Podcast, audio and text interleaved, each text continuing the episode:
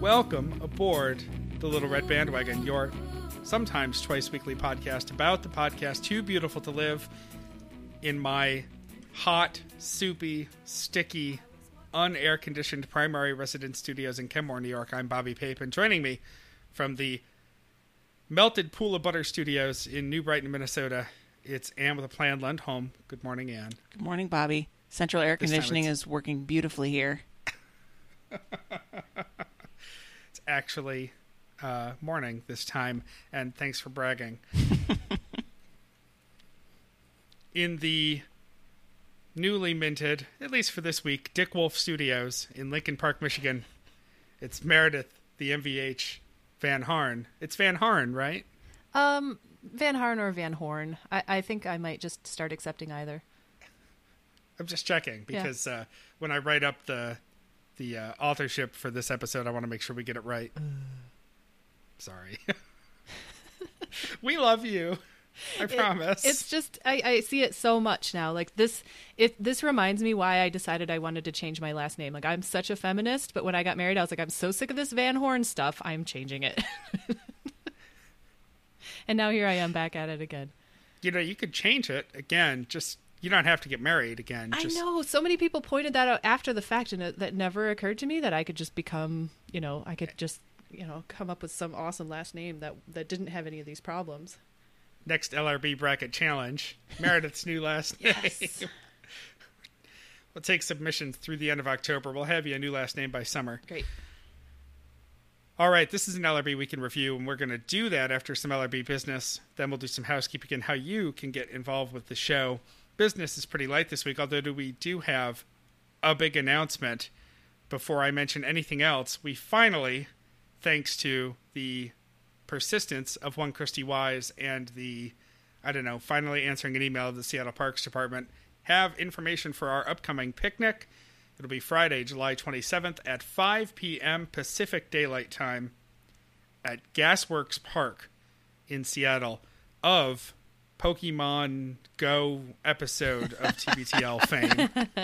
Oh, that's why it's notable. Yes. Because of the Pokemon episode. That was also I'm the sure episode th- where they were shy about talking to people, right? That's a perfect match for our pick. Yeah. Uh, if you weren't there last year, dozens of us were, and it was a blast.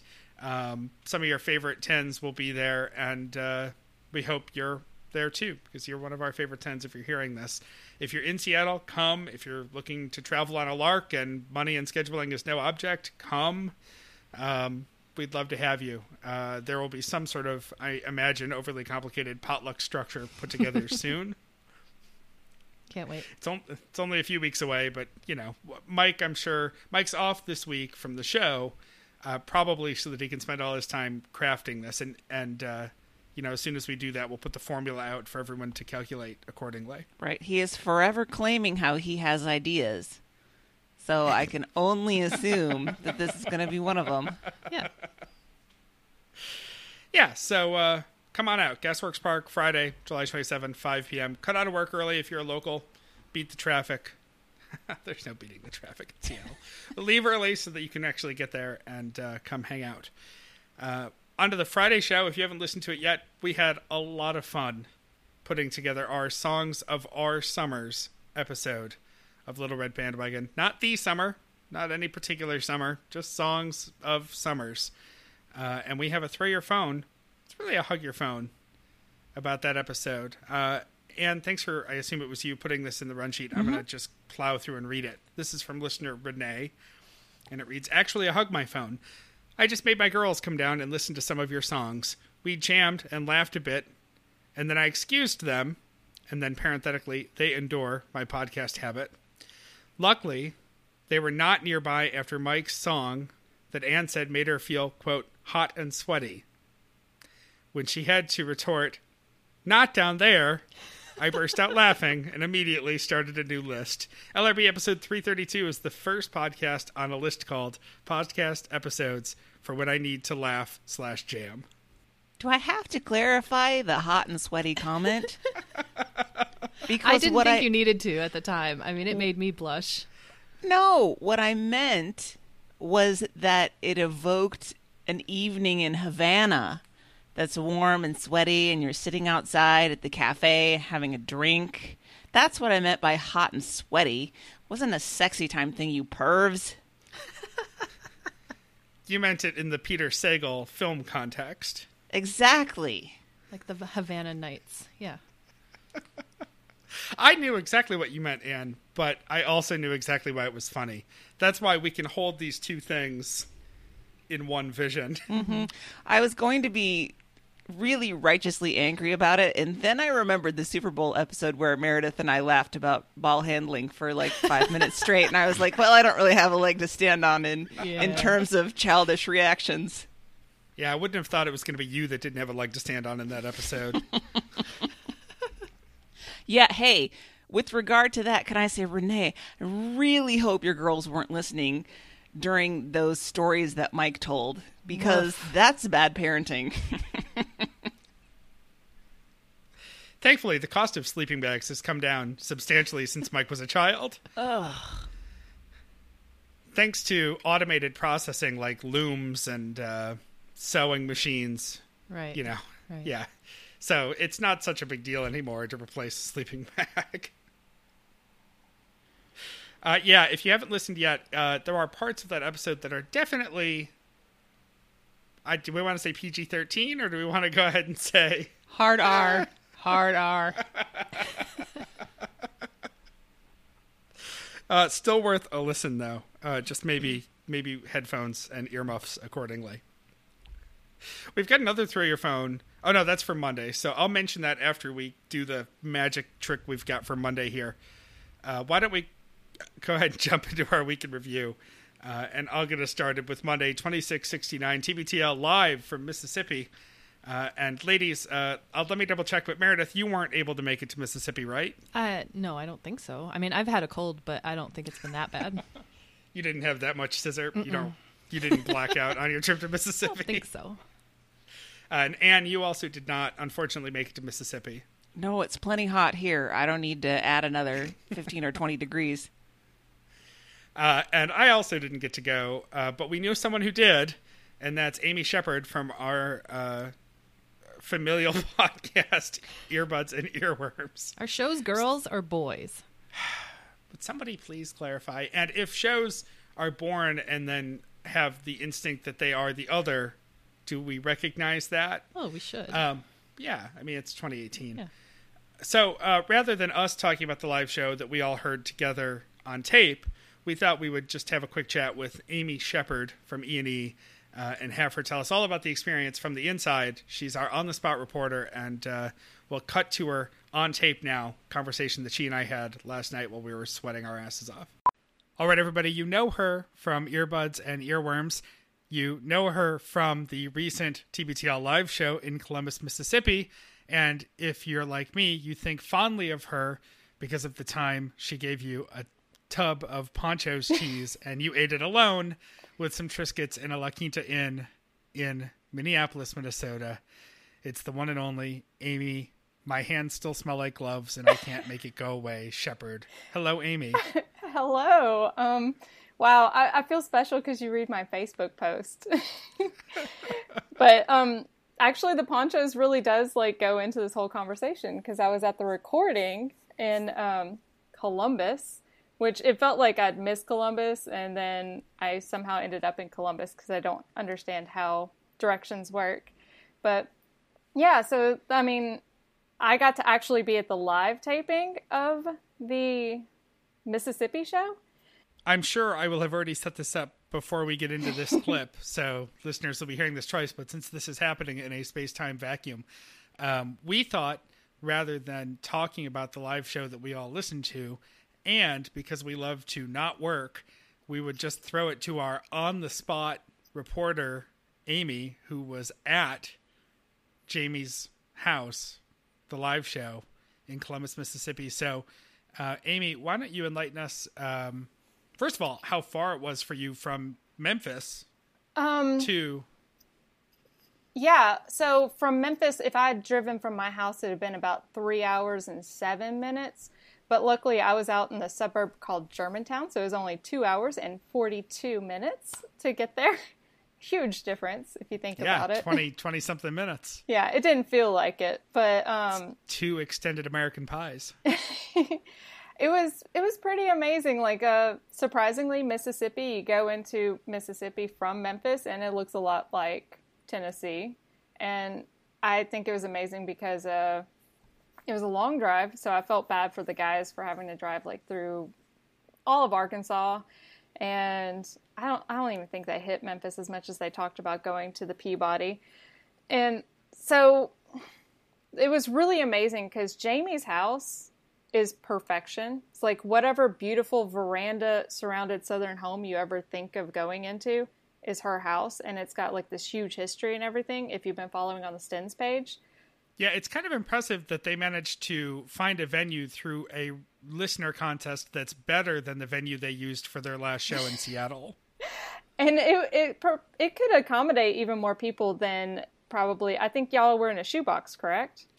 Uh, pretty much, yeah. It was, um, it was. I'm sure uh, for fire code reasons, it was technically legal, but we were, we were, you know, wedged pretty tightly into rebar in Seattle, and then we all had to leave because of the, was it a goth show after or something? Something like that. Yeah, there were no goth shows that evening scheduled, but I'm sure Jamie could like rock some goth shows if she truly wanted to. Cause I'm they, not sure. Are, are there any goths in Mississippi? I'm pretty sure they are, but they stay indoors because it is hot as hell during the season. And yeah. It was actually really, really nice in the South when the guys were visiting, for as much as they were complaining about how hot it was. Um, the, the air conditioning tried to, you know, accommodate the uh, probably sixty something people that had like gathered in there, and she'd set up this amazing little space, which is like her little venue space.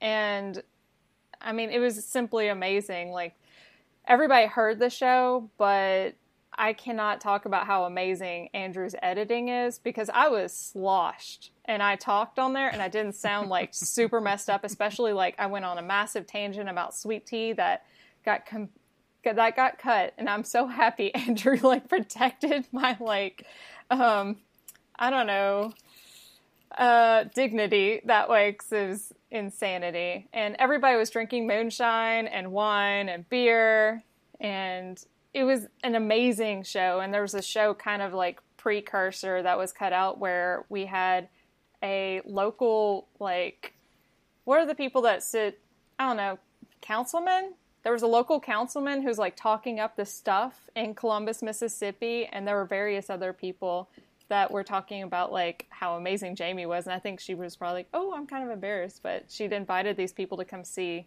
what was happening. And I was surprised by how many people had no idea what a T B T L was that were there. And they were all freaked out. They were like, what is happening? And it was it was pretty amazing, because we're all like into um, hot dogs and all these inside jokes. And there's all these people who'd been asked to like say, hey, this is for the library and this is for this various other thing. And they did not understand why it was important that they were there at all. And there were people who'd maybe like listened to six episodes and are like, we're not quite to whatever a ten is, but we're trying because we love Jamie. It was super magical, and it was nice to be in a venue where you could like truly geek out to people who had no idea what was happening. And they were just like, uh-huh, sure, that's great. Everybody seems really excited about this. And there was, Lydia made these amazing cakes and cookies. Yeah, tell us about the baked goods, because I saw the pictures of the cookies, and I I was blown away at the artistry, the artism yeah. of the baked goods. I mean, really, um, you know, I, I, I'm sure that Mississippi takes a lot of shit, so I don't need to sit here and say that I never would have expected any of these things from Mississippi, but I definitely wouldn't have expected, like, world-class bakery treats at oh. a random TENS event in Mississippi. See, I was thinking, like, this is, like, the perfect Mississippi thing, like, this beautiful house party, and it was, like, the best of what the South has to offer, like, all of our hospitality, and, I mean, Jamie has mastered, like, hostessing and, like, laying out a perfect, like, place. Like, she had a great way to move about the dining room and kitchen to collect food. She had a chicken drawer. Nobody talked yeah. about that, and I was losing my mind because she had a fried chicken drawer. we saw pictures of this. So did she, she pre-made, you know, uh, and then it was like a warmer drawer? Uh, well, they call it a warmer drawer. To me, it's always going to be a fried chicken drawer. Um, she had bought a local uh, chicken, local chicken place, like some sort of like well-known fried chicken that she just kind of got like a bunch of it and put it in this fried chicken drawer, also known mm. as a warmer drawer, which I was before the show. Like, I was already kind of a little bit tired and emotional, and I was freaking out to Luke about this amazing drawer. And he was like, uh-huh, yeah. That's great, Amy. So I probably terrified him a little bit. I have a question. Uh, mm-hmm. Did Luke remember salient details about your life without being prompted? Uh, yes, he asked me where my daughter was and why she wasn't there. Um, he he knew all... To be fair, your daughter is extremely memorable. I, I think so, but I'm biased. I'm totally biased. But when a small child does kind of storm like a a stage, and then Luke has a whole interview... then it, it it's memorable to me, and I yeah. you were there too, so it was pretty it's pretty cool. I think it was the it was outfit that really the outfit she was wearing made it really memorable. But, but that's the wrong the wrong live show. Back to Mississippi. Yes. So he asked me about that, and I had to explain that I'd left my house at five a.m. and had like a whole day before I headed to Mississippi, and it was super. I was just super excited to be there, and so many other people were super excited, and the party was going like well before I got there. And well after I got there, even though I think Luke and Andrew got there thirty minutes before the show, after they'd prepped and stuff. So there's like a party going on far before. That's standard for T B T L yeah. events. There's usually a, a pre-thing, and then the actual event, and then the post-thing. And I would say ninety-five percent of the fun isn't even about Luke and Andrew or the live show. It's just about all the interaction and the people who end up at these things. And I think, did I see an eleven with a shirt on that just said eleven in the pictures? Yes, that was, I believe... Um, That was Allie's, like, uh, life mate there, who was like, I don't know what's happening, but I know I did not have to host this at my house. So that was Allie's husband, who was wearing the eleven. Yeah, so was he one of the last few uh, new tens for Jamie? Like, he probably saw that this thing was neck and neck and threw himself behind the other the other horse just to... just to spare from having to host this. Uh, probably. He probably was like, hey, yeah, this is, I'm listening for Jamie, and sent it to her. I'm thinking. Yeah, there are, there are several hundred weirdos who seem to want to come to our house. I might want so. to stop this from happening. um, I did find out some really amazing things, because you earlier mentioned Pancho's cheese dip. And yes. I did take Pancho's to the live show because I wanted to bring something representative from where I was. And at one point, somebody's like, who brought the cheese dip? Who brought the cheese dip? And the person who made the cookies, which was Lydia, who designed these beautiful cookies, um, was asking where the cheese dip came from. And I was like, oh, yeah, I brought that. And she's like, it reminds me of, like, this other cheese dip. And I was like, well, it's Pancho's. And she's like, are you kidding me? And she grew up in West uh, West Memphis, Arkansas, and that's where Pancho's is from. So she was losing her mind that she's like, this tasted just like Pancho's, and it really is Pancho's. Like, yeah, it was awesome. She was like, you know, you've had Pancho's, you know, the mysterious yeah. racist cheese. Yeah, it's uh, it's so good that it makes the caricature, you know, you just sort of through the haze of, of the cholesterol or whatever, you just let it go. The sodium um, high. Yeah. I've thought about ordering a case of Pancho's and having it shipped to the house, because you can do that, but it just seems... like such a bad idea. I mean, it sounds like such a good idea, but then such a bad idea. Like, I'm just gonna end up filling a hot tub with it or something, and you have to buy my... eight tubs. It yeah. only can be shipped in eight tub increments, which is fine. Uh, you know, if that's the way you want to end things. I mean, what a way to go! Just eating tub after tub of Pancho's cheese, but so good. Uh, All right, so the food was excellent. The pictures of it were great. Mm-hmm. I want to get to the actual live show that was aired. I want to know about these gifts. Did you guys know that this was a thing that was happening, this charitable... Yes. This this massive charitable effort? Because I it blindsided me, and I know a lot of listeners actually got really emotional because of that. Oh, while they were listening? Um, yeah, yeah. We did... Uh, Luke and Andrew got pretty, like, misty-eyed and trying to deflect it, and... Um, there was a special Southern Tens group. It was called um, Wren and Honeybee, and it was like for the people who were coming to that show who wanted to come to that show, or the Southern Tens that were definitely coming to that show. And she put this all together from the South. Like, not everyone who was in that group showed up, but they all kind of tried to contribute what they could for these ideas. Like, she came, she came up with this... Um, I think probably the week after she won the show, or like when having like won this contest, like she knew she was going to do this, and she was brainstorming, and she's like, before she even knew when the show was, she is, she started putting this together, and she would like post the pictures, and Luke and Andrew were banned from that page. Like, we just didn't let them know what was going on.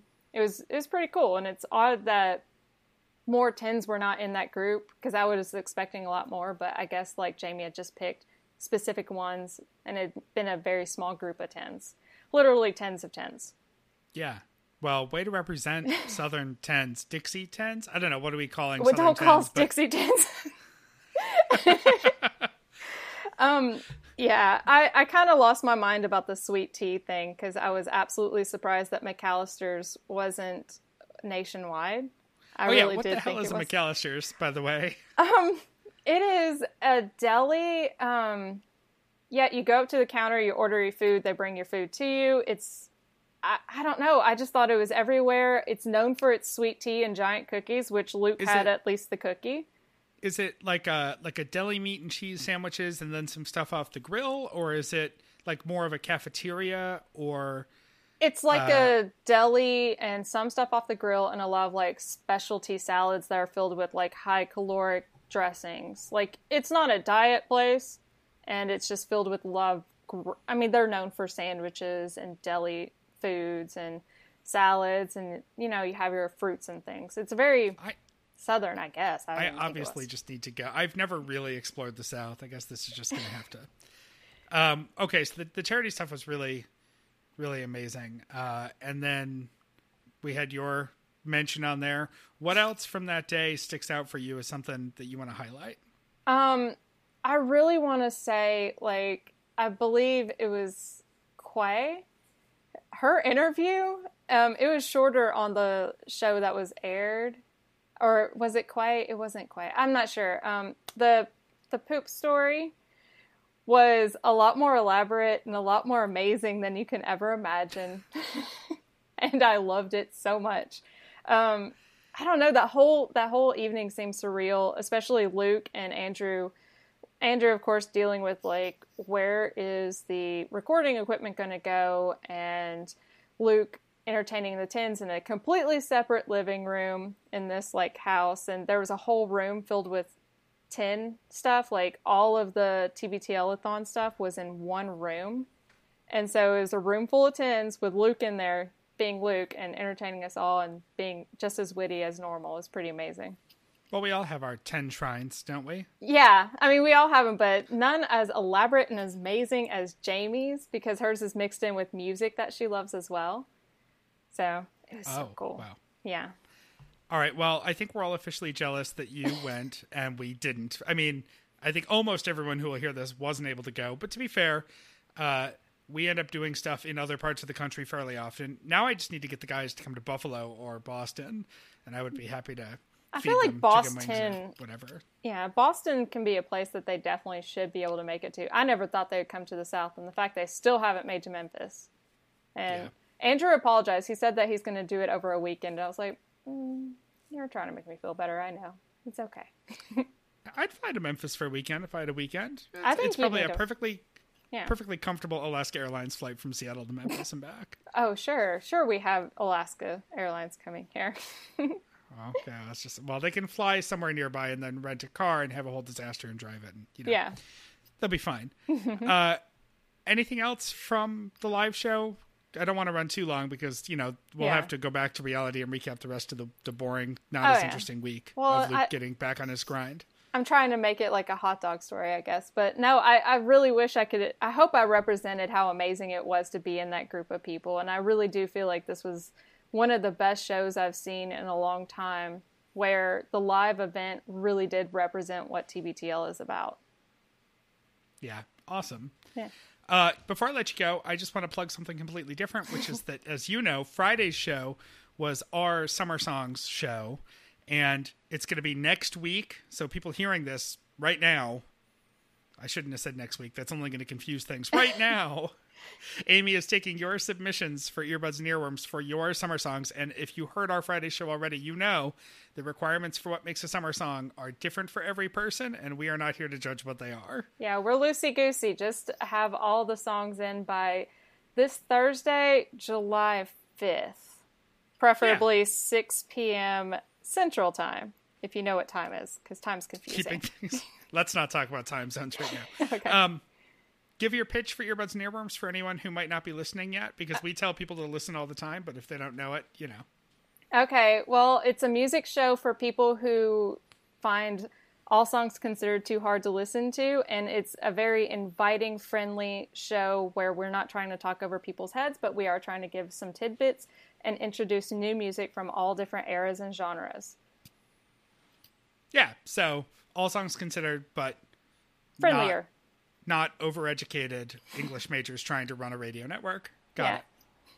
It's cool. One person who doesn't know music and one person who knows a lot of music. Yeah, your co-host Mitchell uh, is beyond being Mike's man crush. Um, really, just a phenomenal co-host and a really smart, friendly guy, and uh, he's been a great addition to the show. It's been a little while now, and he's settled in quite nicely. Mm-hmm. He's amazing. Uh, just listen to him for Mitch. Just listen to the show for Mitchell, because he is absolutely enthralling to listen to. Uh, listen for Amy as well. Go subscribe, and we're going to get back to the week. Amy, thanks for popping on with us. Next time, we'll get you in for a full episode. Thank you so much. I don't know about you guys, but I've never been more jealous of a trip to Mississippi. I also think it's the only time I've ever been jealous of a trip to Mississippi. It sounded amazing. Everything about it sounded perfect. I'm so jealous. Yeah. Real Southern hospitality. Yeah. I really do want to hear more about that chicken drawer. I know. I how do you I want to buy out a chicken restaurant. Just go in and be like, "Give me all your chicken. It's okay. I've got a drawer." Listening to this, I was like, "Boy, it certainly does sound like the right person won the contest." Yeah. I mean, you couldn't have asked for a better setup. The setup sounded incredible, and I was so blown away by how thoughtful and sweet she was about everything and all the things that they thought of to to give to Luke and Andrew, and how charitable and awesome and sweet that was. It was just right. I was just blown away. Yep. Even yeah. before uh Amy confirmed it, you knew that Jamie had to have started putting that together the day after being awarded the the win on that, because that wasn't something that you throw together in the last couple of weeks. That was no. clearly so much work that she did. Uh, do you think Jamie, who I think might be an L R B listener, so hi, Jamie, we're going to talk about you for a second. Do you think that Jamie knew the minute she won that everybody else who was trying to win that contest hated her, and so she just had to overwhelm them with Southern hospitality? Well, if that's the case, it absolutely worked. Yep. Yeah. yep. So, well done. Congratulations, Jamie, and, and way to put on such a a great thing. Oh, the charitable stuff just killed I me. I mean, I it's, it's really the closest I've come to crying during an episode of T B T L in a long time. Yeah, yep. And so. We might not go through the episode point by point, but we cannot let it go without the amazing mic drop hospitality burn of them generously telling Luke that they're going to accept his lame explanation uh, for the middle-aged momish stuff. So I laughed out loud. It was so perfect. They put him in his place so hard in such an incredibly charming way. I love that somebody said that to his face. Mm-hmm. You know, before it was out of memory too far, that they confronted him mm-hmm. to his face about it in such a sweet Southern way. It was just perfect. As a middle, upper middle class white male age eighteen to thirty-nine, I will just say um, I am loving my middle-aged momish ten mug, which I'm drinking out of right now. If there was a silver lining to any of this for me as someone who was not marginalized in any way, um, it's that I got a mug. I got I got one too. I got the larger version, and I drink. I've been drinking tea out of it all week to soothe yeah, my the, poor throat. I got the larger one too because I figured it would be a nice addition to the complement of my mugs. I have plenty of normal sized mugs, but I feel like middle-aged momish tends bring it, you know, larger. Yeah, and I bet you could put like half a glass of, or half a bottle of rosé in there. You bet that you could. I don't know. I've been sick. Yeah. So uh, thank you for that. We do have a throw your phone from Monday from listener Crit uh, that is applicable, and I will read it now. It's hug your phone, exclamation point. Don't be fooled, though. Crit always brings the heat, and mm-hmm. there's no exception mm-hmm. here. Hug your phone. Apparently I was cutting onions this morning while listening to the live show from listener Jamie's house. Her and her friend's generosity to the guys and the community was unbelievable. The only thing more unbelievable was Luke and Andrew's continuing belief that the hitchhiking adventure saved A P M money. Apparently, all their accommodations and food during the week was free, even though Luke ate two meals at every sitting. Good point. I love it that Crit gets two birds in two sentences. Mm-hmm. Burn efficiency from Crit. Uh, I think beyond this, we just have to say, if if you...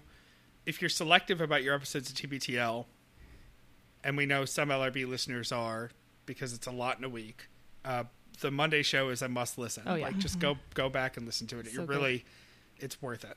Mm-hmm. Oh, but can we please talk for a minute about how the the story where Andrew said he rubbed his deodorant on his face on his instead face. of his sunscreen? Oh, gross. This- I. I have a confession to make. I did that one time when I was in, I don't know, first grade, because it was I was in school still. I think it was the very end of the year, and I sweat a lot on my face, and I was embarrassed about it, but I was like six, so I didn't know what to do. But um, you did it on I purpose. Like, I did it on purpose. But is that worse? No. Well, you were also six. Yeah. Versus Andrew, who's a grown-ass man. That's just a... It, that could have been a scene from a movie. Like, that could have been a a Chevy Chase scene in a, a sixth or seventh sequel to vi, to vi, National Vacation or whatever. Mm-hmm. Like, reaching into the bag and grabbing the wrong one and really lathering it on. Oh, oh Andrew. Andrew. All right. Tuesday, number twenty-six seventy, High Octane B S. Uh, we're back. Back in business. Back to regular life. Luke is in Illinois to do his C B S segment on Monster Truck School. Um, let's see. Up at the top of the episode, um, I think it's worth mentioning that he says he's been listening to the A P M podcast In the Dark, and it's amazing, and I agree with that. I would like to make this a plug for anybody who's not listening to In the Dark. It is probably the best mm, investigative crime podcast that I've ever heard. I think it it's so much better than Serial ever could be. So I highly, highly recommend uh, people uh, take a listen to that, because it's about much more than just one particular horrifying miscarriage of justice. It's about Southern racism and the power of the district attorney and how all these things come together and make for just a head-shakingly unbelievable experience. Um, anyway, happy topic, but an excellent podcast. Um, they talk a little bit about the afterglow of the live show and the hitchhiking thing and how they feel like changed men. Andrew feels like a changed man because of his hitchhiking experience, to the extent that Vives made a comment that she wants to go on vacation in Tunisia. And instead of him being like, well, have fun, he said, sounds good. Like, he's actually um, willing to consider going to um, a country that is very close to a region of the world that is completely war-torn right now. And, Um, Tunisia is not that close to Syria, but it's a little too close for my comfort, Andrew. Yeah. I do think his art skills on that whiteboard while they were hitchhiking could come in handy, because protest signs are all the rage in Tunisia these days. Right. I, it's, it's not an area of the world I think that's high on my list of places to go. It's pretty close to Egypt. I don't know exactly what the political situation is there right now. I mean, I might just pick somewhere else to go first and come it's back to Tunisia. It's also really close to Italy, though. Like, it's a, a hip, sc- hip, scop, and a jump. Yep. That's what it is. Uh, it's just, it's, you know, just across the little sea there from, from Italy. Mm-hmm. I bet it's beautiful. Um, but it's surprising to me that Andrew would want to uh, come out of his, his hidey hole and, and do something that crazy. I know. It does seem kind of like zero to one hundred, doesn't it? Mm-hmm. Mm-hmm. I mean, maybe you could start with Amsterdam before you go to... Yeah, don't backpack through North Korea right away. Oh, my God. Those people are just dumb. Mm-hmm. Anybody that goes to North Korea of their own volition these days, yep. I'm not going to victim blame, but... You get what you get. You should have made better choices. You kind of did victim blame a little bit, but that's okay. I did. I did. But I figure if you don't know that that's a possibility, then... There's nothing I can do for you. Um. Anyway, so just like, and you shouldn't have worn a skirt that short when you were backpacking through North Korea. Listen, all the evil dictating is done by the dictator. I don't blame anybody else for the dictating. Uh, so they feel like they're better travelers. They feel like they're more grateful people because of their experience on the road. Um, I was thinking about this hitchhiking breakdown. So it was like a fourteen-hour journey, right? And they spent nine hours on a bus. They spent maybe four hours hitchhiking. And they spent like six hours, seven hours, eight hours in a car. So I don't feel like they should be really proud of that hitchhiking ratio. This is more of a planes, trains, and automobiles situation. Yeah. If we stop characterizing it as a hitchhiking thing, then I can get much more on board yeah. with what they did. Mm-hmm. Which was more of a, yeah, problem solving in the middle of nowhere kind of deal for them. And, of course, they're feeling very good because of all the love they've gotten this weekend. Um, that's great. Uh, so many nice tributes coming in on the Stens page. I'm sure they were getting emails and voicemails. And just remember that, guys, how much this community loves you and how much you love them. And maybe make a little more effort sometimes. Show your wife that you're still invested in this relationship. and oh, not man, just... You never give up hope, do you? I know. Let's just, you know... For whatever our standards are, and we are particularly picky, we listen to this show closer than most people. I was uh, surprised and delighted by the number of people announcing that they were first-time donors on mm-hmm. the Stens page, and how many people are joining the Stens page. So I'm a Stens page admin mainly to ease in the whoring out of our show on the Stens page, but... um I also try to keep up helping with the approvals of new people. And when people join, they have to answer one question in the questionnaire, and that is paint your bald spot. Mm-hmm. And it's amazing seeing all these people come in, having their own witty answers to that, wanting to engage in the community. It's like they've found an oasis in the desert of podcasts. They found suddenly there's a group of a couple thousand people who think exactly like they do about T B T L, and they're just so happy to be here. Uh, it's been fun watching those, and it's really picked up the last couple of weeks because the guys have mentioned the page more, and with the T B T L-a-thon. So my war- my heart's actually warmed a little bit about that. Now let's let's not confuse that with thinking that the guys are doing a better job than they were a couple of weeks ago. Just or that the Stens page is any less of a dumpster fire than usual. Well, that's true too, and people are in to learn that lesson. But yep. you know. I Whatever. commend new listeners to the show because I feel like it is not a low barrier to entry these days because of the inside jokes and the recursive topics and everything. So if you can have new people come on board and figure out the language and the culture and get involved, that's great. Mm-hmm. Yeah. I'm proud of you guys. And we buried that message a good twenty minutes into our show. So if you've made it this far, welcome. Come to the picnic. Let me give you a beer. Let's go to the top story. Uh, Luke drove a monster truck. Um, is there more to say about it than that? I guess. Um, he went a little too hard on his first go around and crashed the truck and then got scared, as is a normal human reaction, Luke. But then, because of his ego and his n- need to appear like a cool guy, a phrase he used like eight hundred times mm-hmm. in front of the monster truck people, uh, led him to continue to do this even though he was scared out of his mind, which I would say is not necessarily a normal reaction. Yeah, it, it he wanted to be the best reporter, you know? Like, I'm sure these guys get this sometimes and they're like, oh, this this again, you know? These uh, indoor types coming to to, to drive a, a monster truck.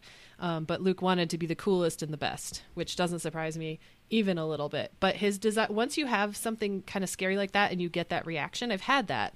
Um, during my, my yearly ski trip last year, I fell several times, like so many times. Um because it was icy and I'm bad at skiing. And after, I don't know, the twentieth, I started to feel this like gut fear reaction and I stopped. I went to the, I went into the lounge and had some hot chocolate and I was like, I need to take a break from skiing. Like that's the react, that's the response when you feel that like yep. bodily harm fear coming in is like you stop and you take a break. Like you get, you develop like an inner flinch mm-hmm. that just makes you unable to really embrace anything for a while. And that's got to be some sort of self-preservation instinct, right? Like, this is dangerous. Quit doing do this, you dummy. Why did you Why did you strap these slippery things to your feet and then slide down a mountain? That's dumb. Um, from Luke's description of all this, it just really confirmed for me that I have no desire to ever drive a monster truck. Mm-mm. It sounds terrible. You know, I... Luke exists at the intersection of vanity and insecurity, and he really embraced it. That's all. All right. I really, well. I thought this was, uh, I thought this was great. I think that his uh, sheepish nervousness overcome will probably make for a really good segment. And uh, I would totally drive a monster truck. I'd be shitting myself, but I would do it. Well, I agree. I think it'll make a good segment, and we should watch for that sometime in twenty twenty. Mm-hmm. On C B S Sunday morning. It's going to be really weird when they make him go back to Puerto Rico to drive a monster truck. It's all going to come together. um, let's see. Emails and V-mails were kind of a hot mess today. I really wasn't sure what was going on, but the upshot was that hot dogs from hot dog cannons are very much edible, to which I say, of course they are. Um, and... an email from Nathan in Saint Louis, who is apparently upset that they talked about Saint Louis, but they never mentioned him because of the interview that they did with him a way long time ago about his competitive roller skating.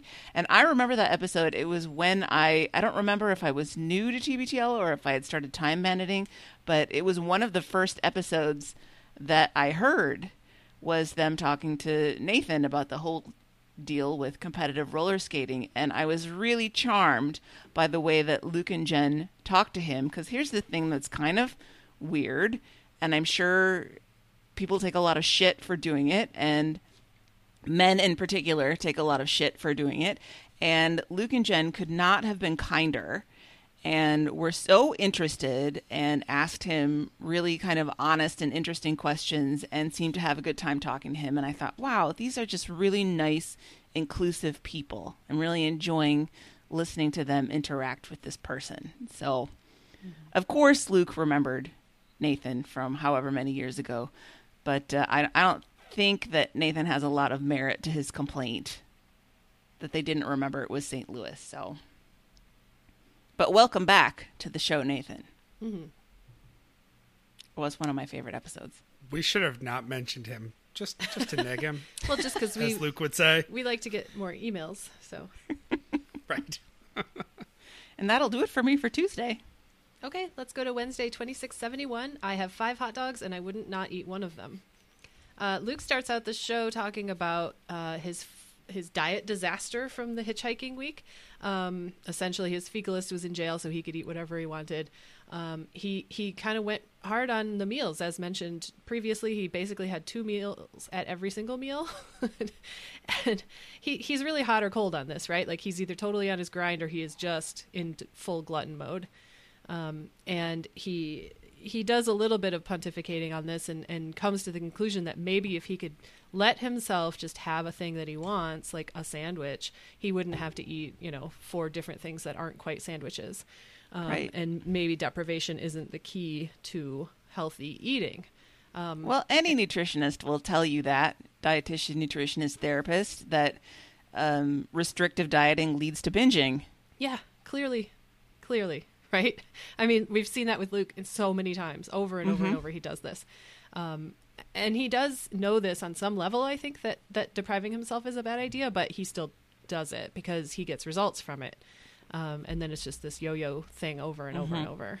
It's so uh, it's... much easier to have a set of hard and fast rules than to try and make like reasonable decisions in the moment when your emotions are telling you they yes. want something different. And it's a lot more complicated than just like, oh, this is what I should eat, so I'm going to eat it, right? Like, mm-hmm. if it was that easy, nobody would have problems with food. um, so I'm, I'm not going to judge him too harshly for this, but I sort of rolled my eyes a bit, uh, despite myself. Um, Andrew is really stressing out about editing the hot dog show.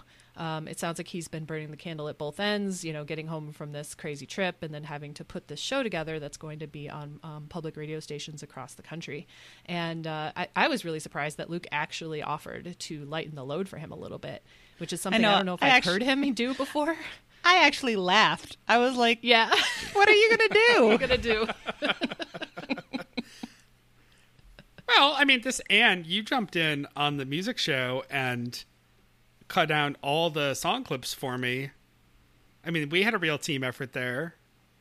Uh, on the other hand, I don't think Luke would know where to start. Right. And he has fourteen other things to do, and it would come in um, two hours after Andrew really, really needed it. Mm-hmm. And all the clips would be edited not to An- Andrew's standards, right? Like, Luke never edits clips very well. Right. At least not to that... where Andrew's happy with them. Oh, my God. We'd have another six months of discussions about ring outs on the beginning of yep. audio clips. Yep. Let's just let Andrew do it. Ding. Um, Luke tells a long, I'm, I'm really sorry. I was so bored during the Skyjinx Woo story. Um, Luke, you know, it's another one of his, I almost missed a plane. It wasn't actually my fault. Running through the airport, blah, blah, blah, blah, blah. Mm-hmm. Um, getting angry at just, a bro. Go ahead. I'll chime in just to say, yeah, the places that are smaller and less busy, the staff tend to be bored and therefore channel it through their interactions with the people they do see. When we go to Canada, if we go through the borders right here in Buffalo, it's easy. But when I was a kid, we would go over one of the small bridges in upstate New York where we might be the first car that the Border Patrol people had seen in two or three hours. And they would go through like the entire sixty question checklist of stuff we're not supposed to have in the car right. just because yep. they're bored out of their minds. Yeah, the the airport in Grand Rapids where, where I was born is pretty small. It, it is an international airport now, but it's still very small. And um, the security lines tend to be short and personal. Um, and a couple Christmases ago, I went, my sister gave me this cute little, as part of my gift, it was like an adorable little mason jar full of... Um, the stuff you need to add to hot buttered rum, because I was on a hot buttered rum kick. And uh, so it was like butter and cinnamon and sugar and whatever, all layered in a pretty jar. And the people made me take it out of my bag and open it and taste it to make sure that there wasn't, I don't know, drugs or alcohol or something. I was like, it's butter and sugar. It's a gift from my sister. But they, they were so bored that I had to take, there was not even liquid in it. It wasn't rum, you know. It was just the, the, the spices and stuff. Uh, so th- I was like, wow, you guys really don't have a lot to do, do you? And you were like, little do you know, I love the taste of cocaine. Jokes on them. Um, our top story for today is uh, the restoration of this uh, wooden figure of Saint George in Estella, Spain. And it went badly. And it, it did. The, I, I saw a picture of it, and it looks really cartoonish and stupid. Um I didn't read the article, but the, the guys report that they hired basically an art teacher to do this. So, I mean, you kind of get what you pay for in these situations. Mm-hmm. Um, and, and Luke sort of comes out as anti-art restoration, which seems like a, an interesting position to take. He's like, if things are old, they can just look old. That's fine. Like, I'm sure every art restorer in the world is like, uh, well, okay, then they're just going to be lost to history forever. And that's kind of not, that's not exactly what we always want. Um, this was probably not the best way to go about it, but I, I'm not going to, I'm not going to side with Luke on this one. Which one of them was it that was like, I didn't think it looks that bad. I think Andrew's... I don't remember. It did look bad. It looked like a child's it drawing. Terrible. Yeah. This looks like an example of when somebody gets schooled on Antiques Roadshow. Uh, they think that it's worth a lot and... Right. So they've touched it up with paint in their garage and then brought it in and oh, they like get yelled at. Oh, like they're not going to notice. Ugh.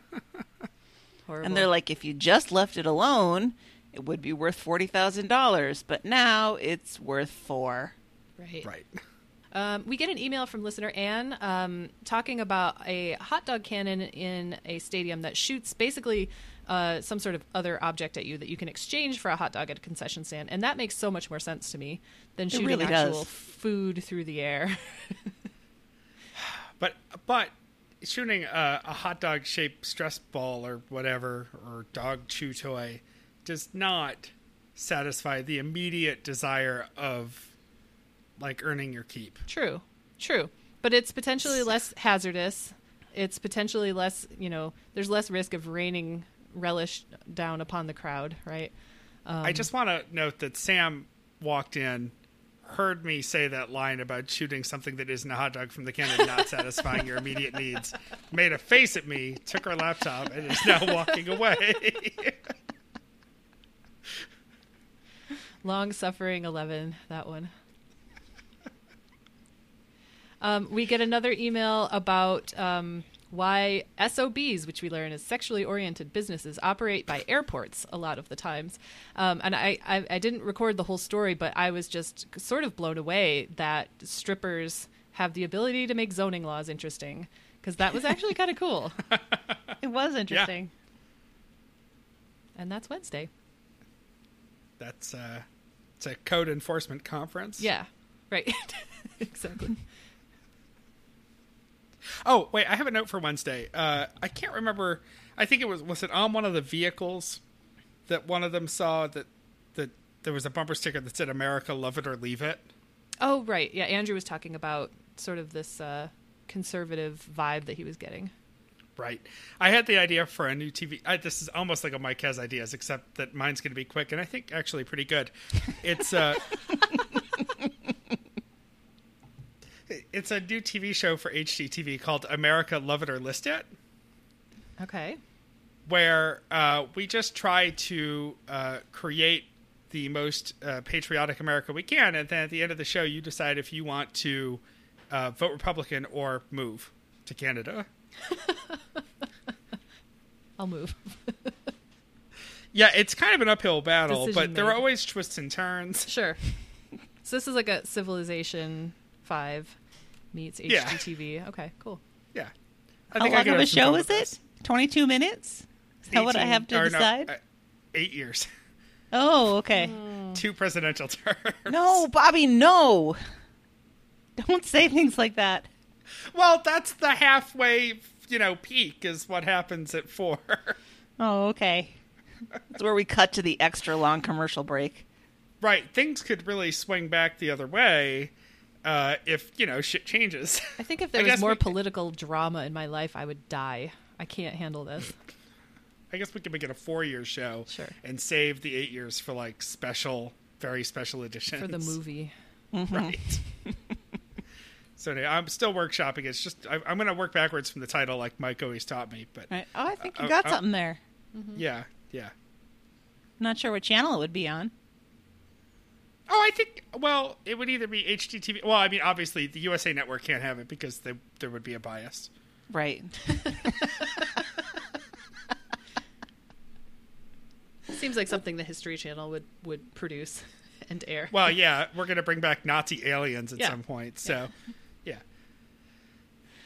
Well, let's go to Thursday, number twenty-six seventy-two, Woe Ties. Um, Andrew starts this episode by kind of freaking out because he finished the hot dog show, sent it off to A P M, and then half an hour later they're like, well, we uploaded it to all the places it needs to be uploaded, so any station in the country can get their hands on it now. And he's like, but wait, didn't you check my work? What if, what if I did something terrible in the middle of it? You know, what if I put in a diatribe about how much I love Hitler in the middle of the hot dog show? And they they have kind of a, a like a missed um, understanding, because Luke thinks that Andrew's upset because nobody's checking it in case he made a mistake. And he's like, no, no, no, no, no. I didn't make a mistake. I could have done something bad. Like beatbox. Right. I kind of felt that way when I started at the University of Minnesota, because in my retail life, I had a boss who was incredibly micromanaging, which makes sense because it was his small business and everything that happened directly impacted his financial health. And then I went to the university and I would like turn in a set of numbers or something and they'd be like, okay. And I'd think, don't you want to look at it or check yeah. it or, you know, verify that I wasn't a moron at some point? I, I had like, that no. too early on in my career, because I had some imposter syndrome for sure. I was like, mm-hmm. well, here's the, here are these statistical results, but I probably did it one hundred percent wrong. Um, so why don't you read it and then come yell at me? Um, and, and that never happened. And they trusted me. And I started just doing my own work and sending it to journals and stuff. And, and, and I, it doesn't freak me out anymore. Um, but I definitely had that feeling of like, wait, you're just going to believe me? You're just gonna trust me here? That's yeah. stupid, but okay. I don't I don't get graded on yeah. this project. Yeah. Yes. Well, knowing Andrew, I'm sure it's wonderful. Of course. Unless he they did something Yeah, unless he did something really boneheaded at four in the morning, but I'm sure he like listened and re-listened and re-re-listened to it before he sent it in. So it's gonna Sounds be a great like he show. He waited to get high until after he turned it in. Spoiler alert. I thought the timing of that was a little bit weird, but yeah, we can talk about that later. um, I'm trying not to nitpick on them, but we have to stop for a minute here and talk about Jurassic Park.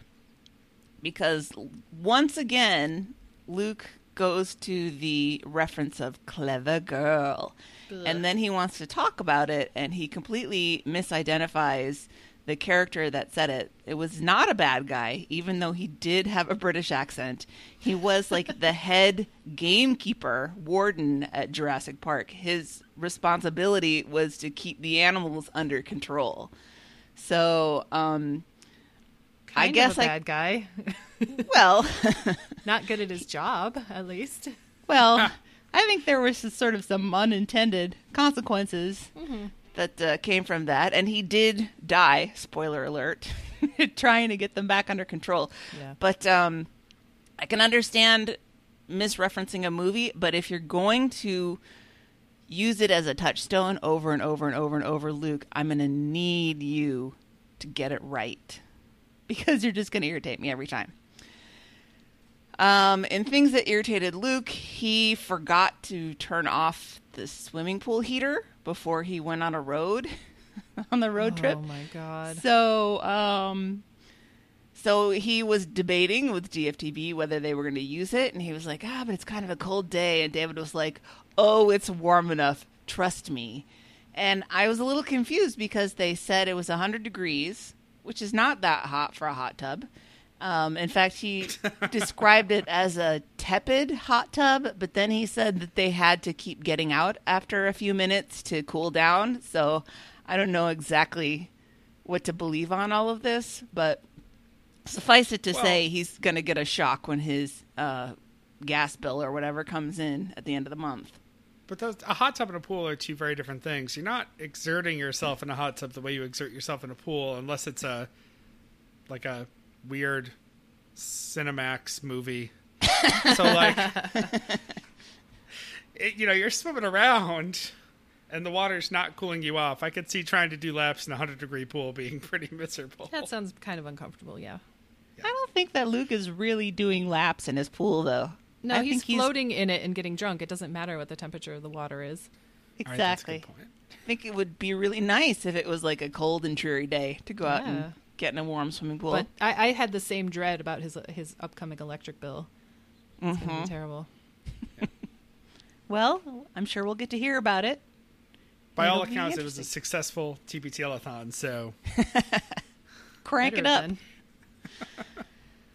Um, then there was a really, really, really, really long story about how Luke went on a quest for these low-carb chips that someone in his low-carb, I don't know, club was raving about, and how he went to like four different places and ended up going to G N C. I have not set foot in a G N C in probably twenty years, but I don't think it's going to be a place where I buy food.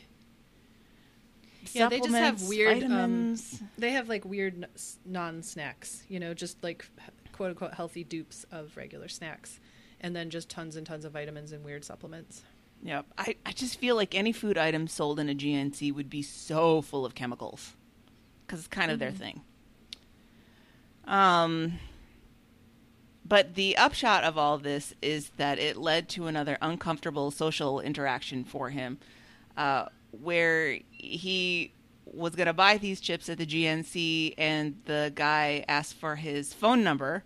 And so he gave a fake phone number, and then the guy wanted his email address. And so Luke gave him his T B T L email address. No wonder he doesn't read our emails, because he's using his T B T L email account as his junk yep. account. um, I wanted to throw my phone across the room, but it's brand new, and so I can't do that. But the idea that retail sales staff is personally invested Ugh. in whether Luke gives them his information is crazy. Andrew had the right of it in this, totally. They and usually they try not to even give you the choice. They just start the transaction by saying, "And your phone number?" Right. And you just say, "Oh, no, thank you." And they say, "Okay," and they move on. Yeah, I That's always all say you no, have to do. And it's always been fine. And I kind of erred more toward the Andrew side of things, where I want to avoid any sort of conflict or perceived conflict. Um, but this is something where, you know, I, I, I'm so protective about my email um, and not signing myself up for spam, and my cell phone, because I get plenty of junk calls as it is, that I just mm-hmm. say no. Like, Uh, I started out kind of easing into it by saying, well, do I have to? you know, uh, and they would say no, of course. And then I was like, well, why would I have to? That's crazy. So I just start started saying no, and it's worked. It's fine. Right. I, from my perspective as a person who had to ask for customer info, we were a little bit better about it. We don't just start right off the top of the bat, but I would get to the point in the sale where I have rung up all their items, and then I would say, "Are you in our customer database?" And they would say, "Yes." And I would say, "Oh, sure. Okay, what's your last name?" And we put it in. Or they say, "I don't know." And you say, "Oh, let's, let's check. What's your last name?" We put it in. Or they say no. And I say, "Would you like to be?" And they say no. And I'm like, okay, let's move on. It's yeah. not that big of a deal. Like, I do fifty sales in a shift. It does not matter to me if you don't want to be on our mailing list. I think I... I... I try not to be the guy who repeats the things that I say in the chat, but when you said that, my immediate reaction was the G N C cashier's main thought going through his head right now is, oh man, it's leg day. He doesn't give a shit about Luke. Nope. Sure doesn't. No. The other thing that about this um, story that I was kind of sad that he didn't go into more, because he got sucked into this email phone thing, was that he was describing how the guy in line in front of him was getting the hard sell for the G N C Gold seventy-five K membership. And he was dreading, he was like, oh God, he's going to want me to sign up for this thing, and then I'm going to have to say no. And the guy was only like, hey, do you want to get a G N C membership? And Luke said no. And then the guy was like, okay, and moved right. on. So clearly not that interested in having Luke be a part of that club. Or maybe he used up all his sales power on the guy in front of Luke and was like, oh, God, I can't go through this spiel again. Like but, day. Yeah, like day. Luke got his chips. About. The chips are amazing. Bobby, are you going to try these amazing chips? I want to, as as I think the leading snacker on the show. I, on one hand, I really want to try the chips. On the other hand, I really don't want to go to G N C. So, well, uh, you could I, take Luke's endorsement and just get the um, pack off of Amazon. Well, I was looking at them right now on G N C's website. It's like eighteen bucks for eight, what look to be individual portion bags of these chips. Um, I'll report back. There's a G N C right down the street. I should go buy, well, and mainly because I should get one of each. If I'm going to buy more than one bag, I'm at least getting a variety. I, I appreciate what Luke did there because you got to try them. But we said what his favorite was, the sour cream and onion, I think. Mm-hmm. For science, on a future episode, I will, it's been just too hot to think about right now, but I will go get a bag of these chips that appear to be some weird combination of whey protein and freeze-dried potato crumbs. Ooh. And I will try them. There is a chip dupe that I like a lot, um, and I, I only discovered them because they were at, I think it, they were at Whole Foods, and they're called Benitos, and they're made of beans. They're like tortilla chips, and the best kind, I think, is the restaurant-style white bean, and they're like... Um, they're pretty neutral flavored, um, but they're great, like with salsa or um, with, you know, making nachos out of them. They're awesome. And I now get them from Amazon in a box of eight. And I was yeah. nervous about that at first because I thought they would I would end up with a box full of, of bean crumbs. Um, but somehow they managed to they come through just fine. Um, you know, I guess they get shipped to the store in probably the same way, and they make it alive there. So um, if you have fears about that, I, I would say don't don't let that stop you. We will put a a referral link that brings us pennies on your purchase for Benitos yes. in the uh, in the show notes. That is so some good go. thinking. Well, you know, we gotta we gotta make all that money somehow. Uh, we can't just sell mugs. uh, top story on the day is that Buzz Aldrin's children are trying to get his money by claiming that he has dementia. Luke says Exhibit A is this crazy outfit that he is wearing in a picture. I say if you are one of twelve people to walk on the moon, you can wear any fucking thing you want to. He's always been a little eccentric. This is not a surprise at all. Mm-hmm. I think he's a delight. Yeah. Uh, Luke referenced the uh, Stars and Stripes tie that he had on that picture. I just did a quick Google image search, and he wears that tie all the time. All the time. Yep. I, I don't, I mean, I don't even know how it's really even a story. He can wear what he wants to wear. He's always been kind of a kook. And um, look, let's just be glad he's wearing clothes at all. Andrew made the point that sounds like my last date. Andrew made the point that as men get older, they often tend to, quote, embrace flair, unquote. And that is very much a true thing. I don't know. Maybe it's because they've gotten past the point where they're trying to attract ladies and they're like, screw it. I'm going to wear what I want to. Yeah. I'm going to wear those suspenders. I feel like men don't have as many opportunities to kind of be creative with their clothing. So, you know, good for him. I think this is great. Mm-hmm. Absolutely. I wear a, a uniform. Uh, I think this has been established. Jeans, flannel shirt, three seasons of the year. And then in the summer, uh, shorts that hopefully aren't cargo shorts, although I am wearing cargo shorts right now. There is one pair in the rotation, but, you know, solid colored shorts and a t-shirt, or maybe I wore a polo shirt once last week, but I really try not to be polo guy most of the time. Uh, yeah, there's not a lot of room for uh, embellishment. Yeah. Yeah. I don't understand why people have a hate on for cargo shorts anyway. I don't see anything wrong with them. That's just being practical. I think it's because usually when I see a guy walking around with cargo shorts on, his vaping stuff is in at least one of the side pockets. And his sunglasses are on the back of his neck. Yeah. Yeah, right. Despite having the pocket. That's yeah. actually the primary reason I have a pair of cargo shorts, is so that I have a place to put my sunglasses. Or my not sunglasses if I'm outside. It's the swap factor. Sure. Yeah. I just think we should bring cargo pants back. I don't think that we All should right. cede them to the bros. uh, let's see. Somewhere along the line in this discussion, they get into recognizing sports celebrities, where they were talking about some guy who's not the Riddler who wears the dollar sign suit. I have no idea oh, who this person Matthew is. Yeah, Lesko. no, yeah, Matt, yeah. yeah, Lesko. He's famous and whatever. Um, not that not, famous, you're, apparently. You're not familiar about how Matthew Lesko, uh, he looks like Mo Rocca's sellout twin brother, mm-hmm. uh, is going to get you money from the government? He screams yeah, no only clue. a little bit more than Mo Rocca does. um, well, I th- I think Luke was talking about he- how he saw him at the restaurant, and Andrew congratulates him for recognizing him. And then there's a discussion about the suit.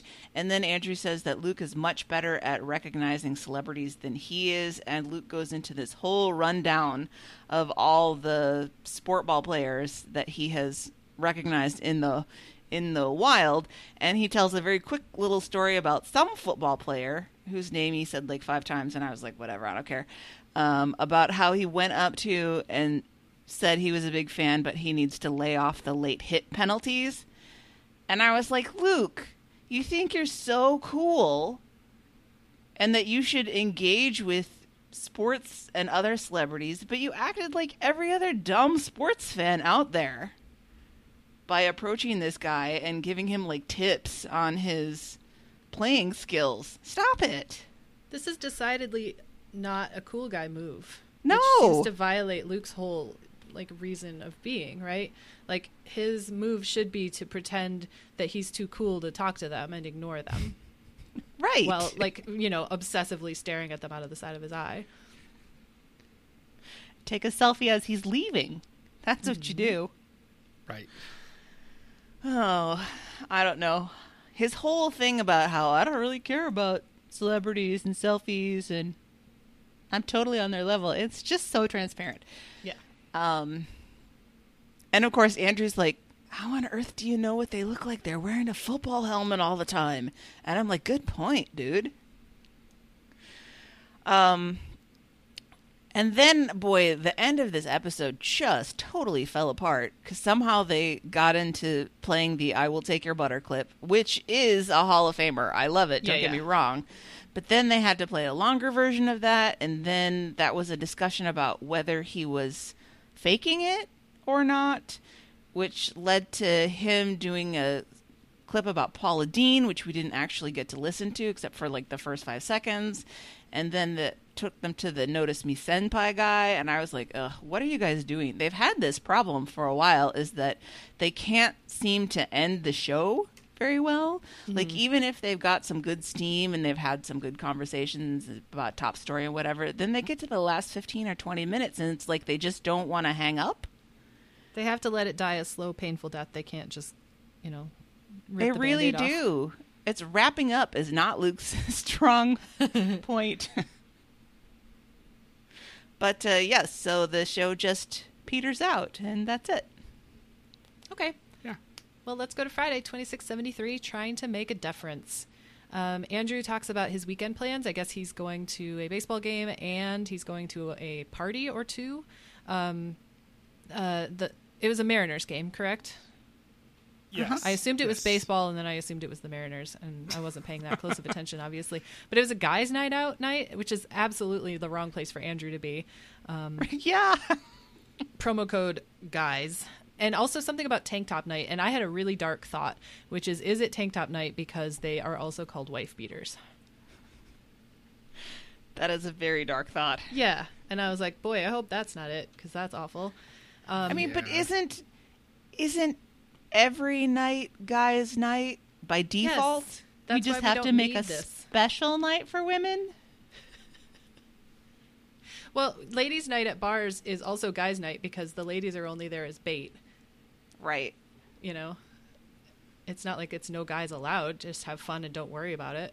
Nobody does that.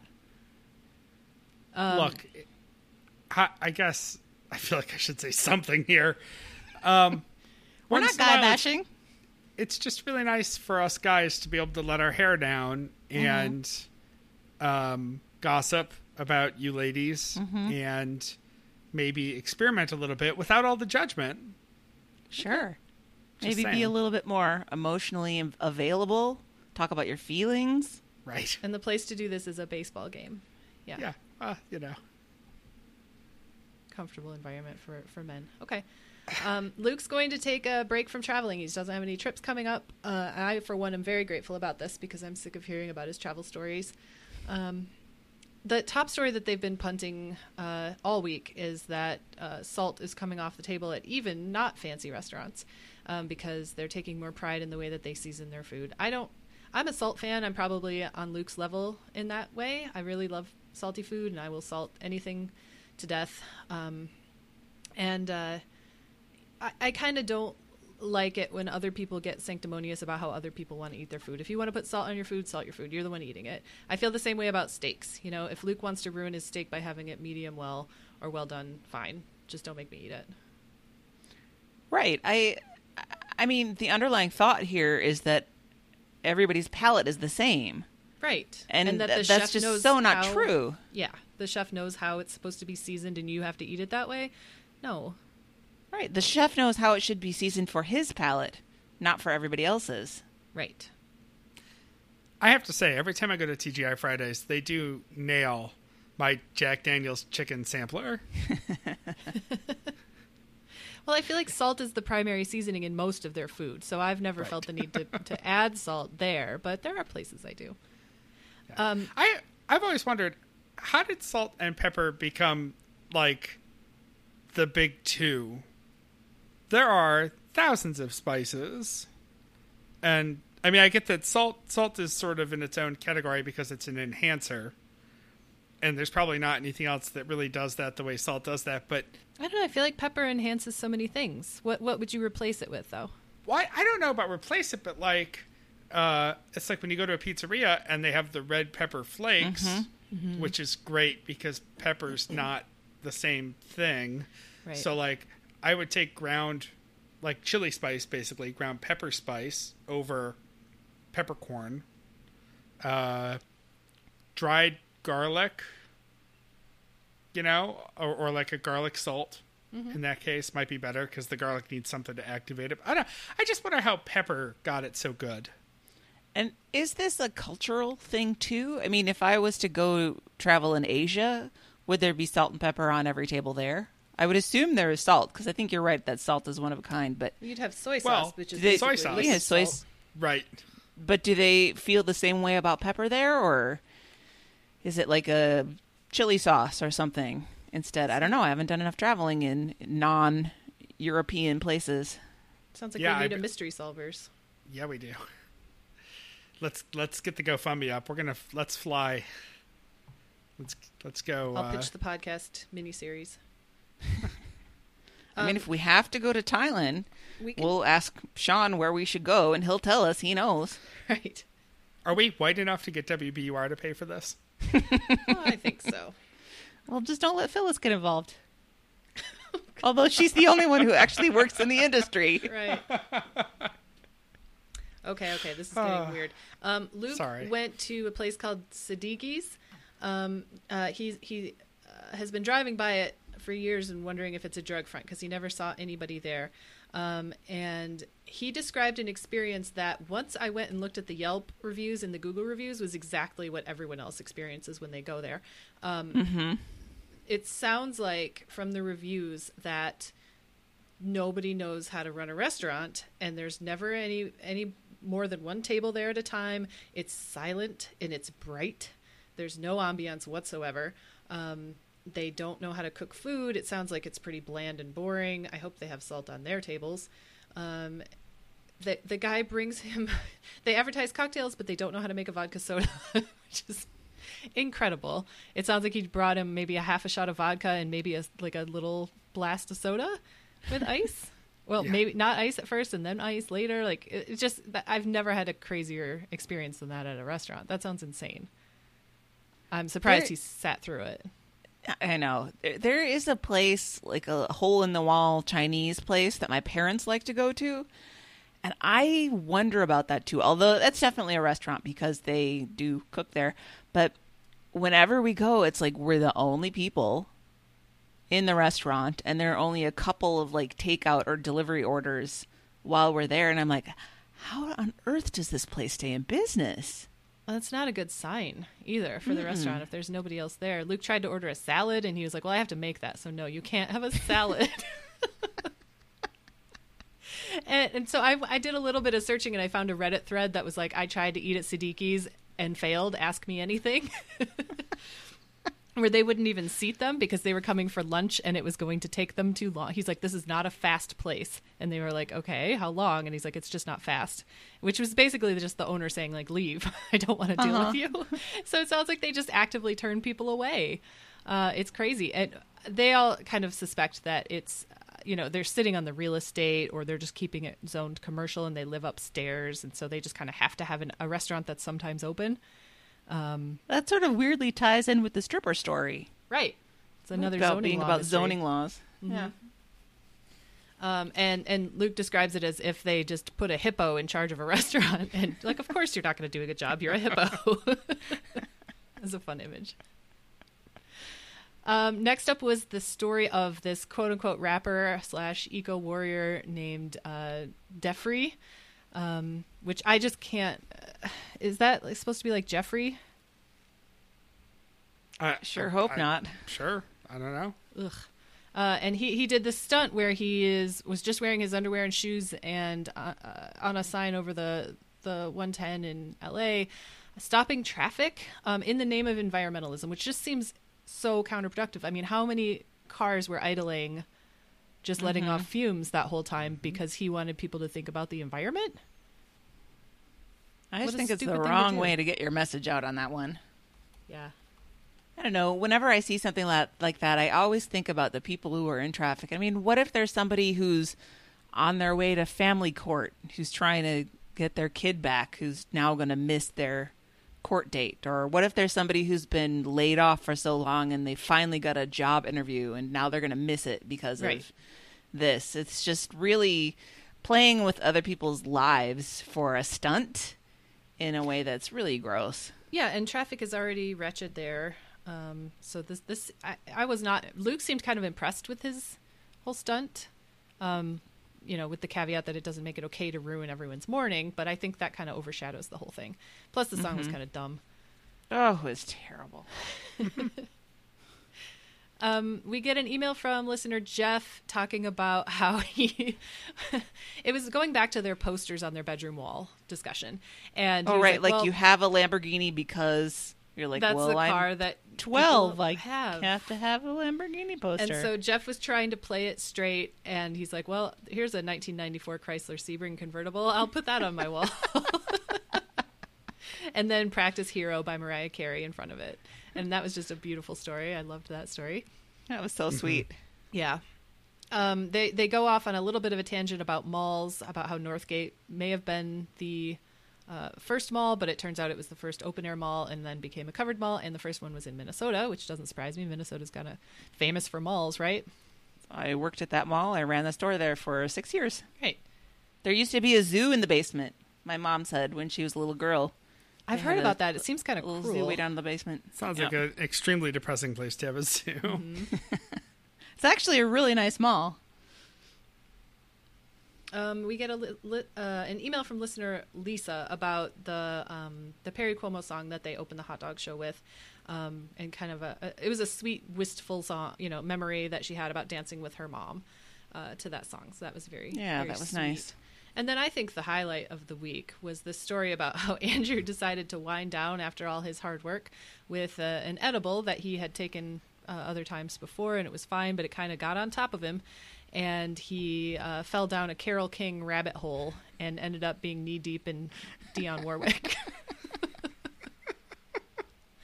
I said that before that I questioned the timing of this, and I do. I mean, he got the hot dog story turned in, and then he thought, I'm going to take an edible and write the T B T L newsletter? Woof. I, you know, everybody reacts to it differently, but this is not anything I can ever do if I have to have... Uh, you know, if there's any responsibility. I can't even like, you know, make myself a cup of coffee. It's just like, I'm done for the day. I, I can't do anything else. Like he went to the store to get beer inexplicably. Like, you don't need to be more impaired.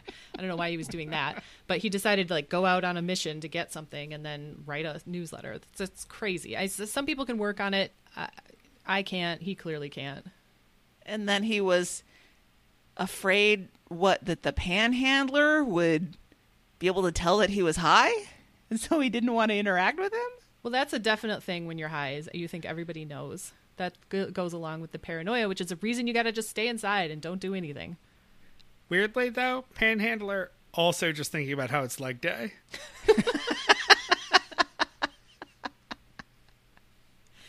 Can I get a dollar for some creatine? All right. Uh, music for your weekend. Um, Andrew brings us the Shirelles uh, version of Will You Still Love Me Tomorrow. I went and listened to the Carole King version. Um, and I got to say, I like the Carole King one better, but I'm, uh, I also yeah. love Carole King. Um, Luke, unfortunately, unfortunately plays us the uh, Defree song Man on Freeway Sign. And uh, Kara in Austin brings a great song by Natalie Prass called Short Court Style. And that's it for Kara me. Tried really hard to save it, but there was no saving that music for your no. weekend. Yeah, that no. was rough. That was rough. And I like the Shirelles. I don't have anything against them, but I just thought it was such an odd choice for music for your weekend. Mm-hmm. Yeah, it's kind of morose sounding a little. It's not like an upbeat, happy weekend mm-hmm. song. And yet the Southern Tens are currently pooling their money to buy Andrew tickets to Beautiful, the Carole King musical.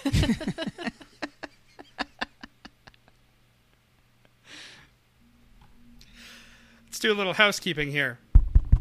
Housekeeping? No, it doesn't work when I do it.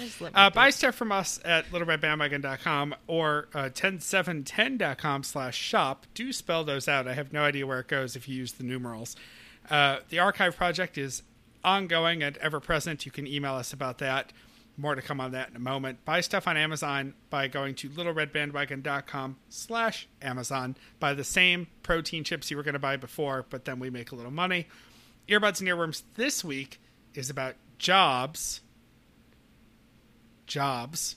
Next week, your summer songs. So listen this week. If you haven't subscribed, it's a good time to jump in. Uh, like I mentioned in the clip, Mitchell, Amy's co-host, is great, and if you can wrestle them away from Mike's heart, you can have them to yourself. Uh tune in for that, and make sure you send them your summer songs so that next week they've got a bumper crop to choose from. Find us online at little red bandwagon dot com or throw your phone dot com, the Facebook page Little Red Bandwagon, the show Twitter's L R B podcast. You can also find details about the picnic, by the way, on Facebook. There's a Facebook event. Come join it, invite your friends, any elevens you want to scare. We'd love to have them. Email us at little red bandwagon at gmail dot com. Voicemails and text messages to eight oh two, four three two, T B T L. That's eight oh two, four three two, eight two eight five. The fax number's not on this run sheet, so I guess we'll just let it go this time. Nobody's using it anyway. And with that, uh, Anne, why don't you get us out of here? Until next time, this is The Next Party. And we love you, Jen. Nailed it. I scared Link so bad.